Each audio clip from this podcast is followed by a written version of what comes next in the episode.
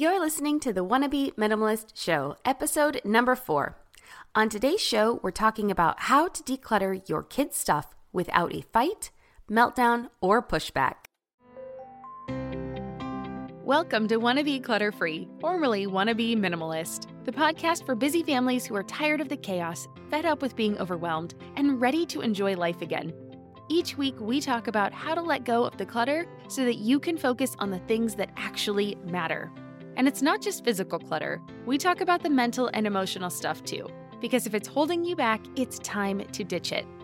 I share what I've done in my own life to declutter, organize, and calm the chaos, but you won't just hear it from me. There are amazing guests too.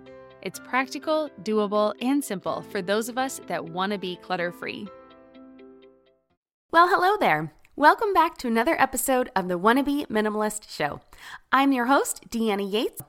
Today, we are going to talk about a subject I get asked about all the time. How do I get my kids to declutter their stuff? It's not impossible.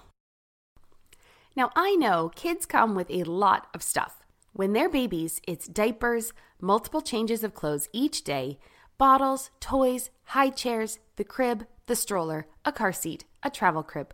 The list could go on.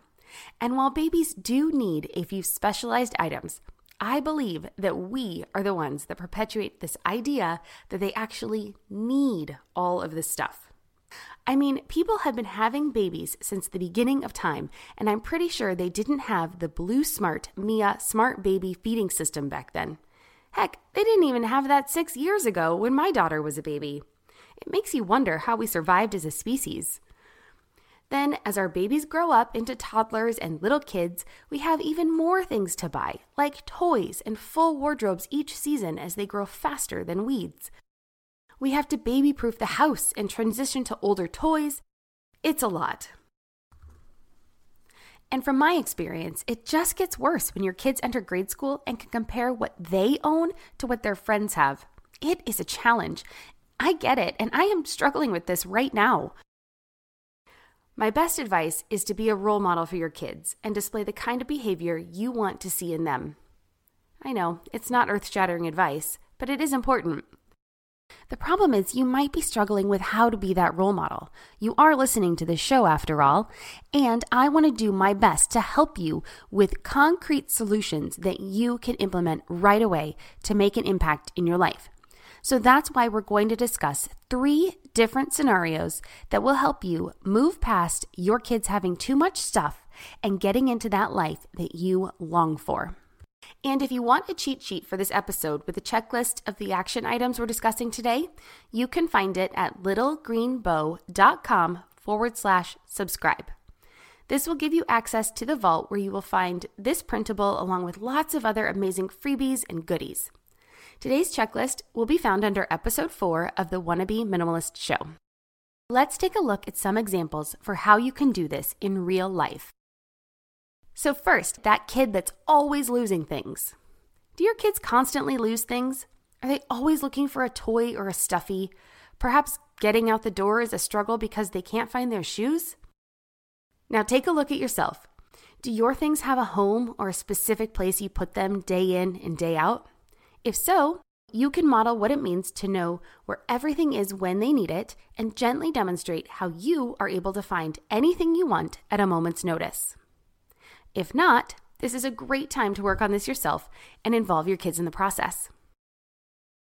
An example is to set up an entry zone. Create a space in your entryway where you keep keys, sunglasses, handbags, backpacks, shoes, and anything else you are generally searching for on your way out the door. Get your kids involved so they know where their things are to be kept as well. Then, and here's where the real work comes in make sure you keep the items there. Put them in the right spot the minute you walk in the door. It only takes a couple extra seconds, but I promise it's life changing. So think about it. What are some areas in your home that you can set up to make your day to day life easier? Perhaps it's the entryway, like we just discussed, or maybe you need a lunch station where you put all of the lunch containers and prepackaged foods for their lunch. You know, this is where lunch boxes from the previous day would get put away and where you pack the next day's lunch.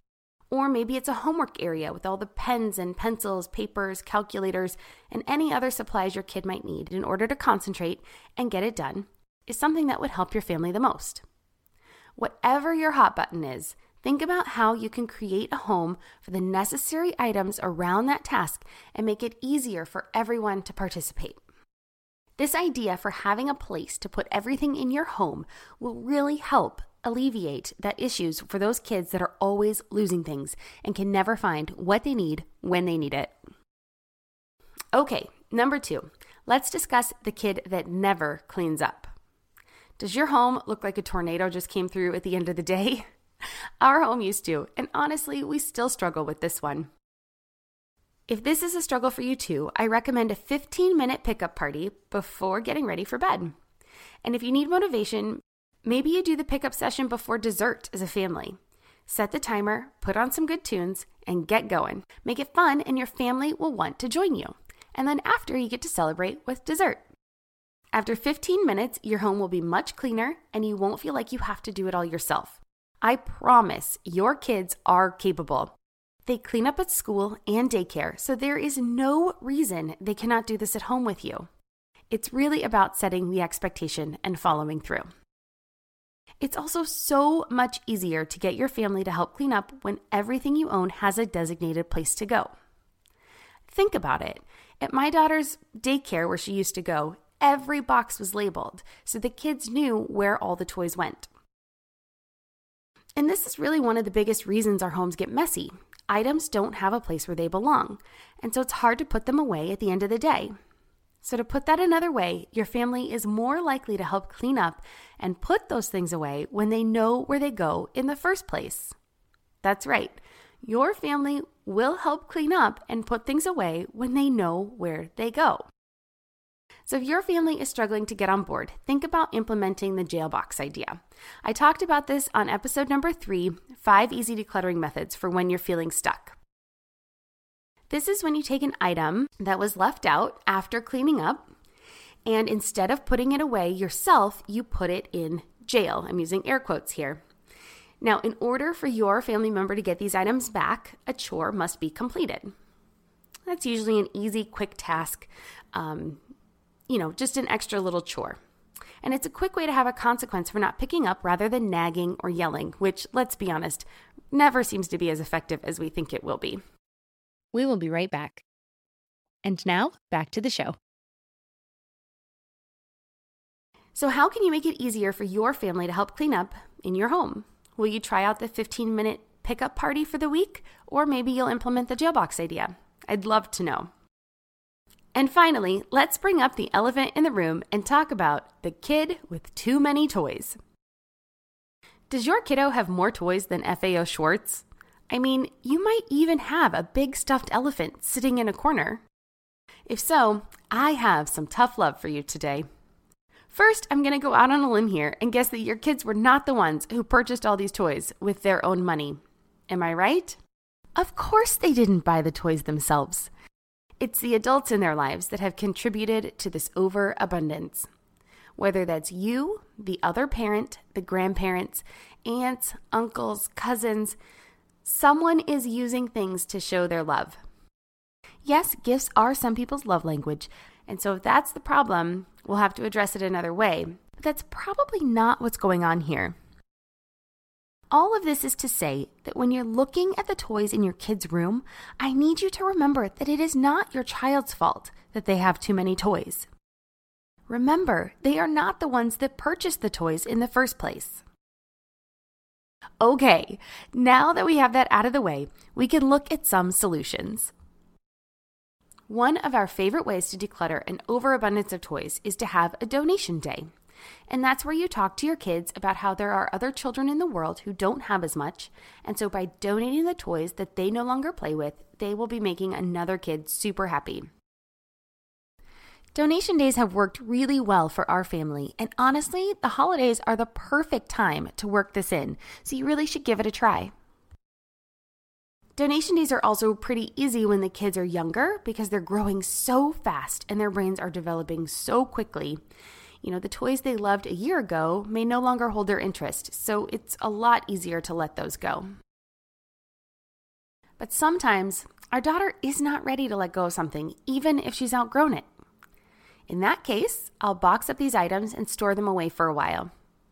After a little while, and if it seems like she's tiring of the current toys, we can rotate out the stored toys, and it's like getting new things. Sometimes that break is enough for her to see the toy next time and be ready to get rid of it. Or she has a new interest in it and really wants to play with it. Now, when you're looking at toys and getting rid of toys for your children, you know, make sure you bring a big dose of empathy with you. You're asking your children to part with their things, and sometimes that can be really scary. You know, sometimes kids are fearful of letting go of toys because they're not sure what life will be like without them. It really is a lot like what we adults experience when we're decluttering. For some of us, it can be scary. And if that's the case, your child needs to see that life is okay with less before fully committing. And so, this is when I recommend boxing up items and storing them away before donating them, and informing your child that they're just going away temporarily if they really want them back. On the other hand, if your child is ready to part with a toy, you need to be careful and hold your emotions in. You might be surprised at how your child's decisions affect you. Do not pass judgment on their choices. Instead, box an item up and remove it with a smile on your face. so, if you think it's a decision that they will regret or it's a family heirloom, you can store it away. But remember, your child deserves to make their own decisions and should not be forced to keep toys just because you have an emotional attachment to them. This can be a real hard one, so be prepared. Once you've got a handle on the current toys, the best thing you can do for the future is to limit the new toys that come into your home. You can do this by swapping out things for experiences. There are all sorts of activities that you can do with your child. This holiday season, consider getting tickets to the zoo, the science museum, amusement park, theater. Or another idea you can use this holiday season is the four gift method. With this method, you purchase only four gifts for your child which are one thing they want, one thing they need, one thing to wear, and one thing to read. All right, let's step back for a second though. I would caution against going into your kid's room and throwing away all of the toys without their input. Sure, it works for some, but it could really backfire. If you're tempted to do this, just store the items away in the garage for at least a few weeks. If your kids end up wanting something that you took away, it will be easy to retrieve it without having to buy it again. After a couple of months, you'd probably be okay donating the toys without guilt. So, if your child struggles with having too many toys, which of these strategies are you going to implement? Are you going to try a donation day? Is it so bad that you're just going to declutter it all and see what happens? Storing it away until you determine that there's no meltdown, of course. Either way, I can't wait to hear what you try.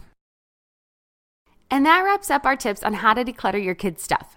So to recap, one, if your kids are always losing things, start a habit of giving items a home. I recommend starting with an entry station so that things get put away as you walk in the door and are ready to go during those most stressful moments of trying to get out the door on time. Number two, if your kids never clean up, implement a 15 minute pickup party every night before getting ready for bed. If you need more motivation, have everyone pick up between dinner and dessert. This, of course, will be so much easier if everyone already knows where their things belong, so make sure you are also working on giving everything a home.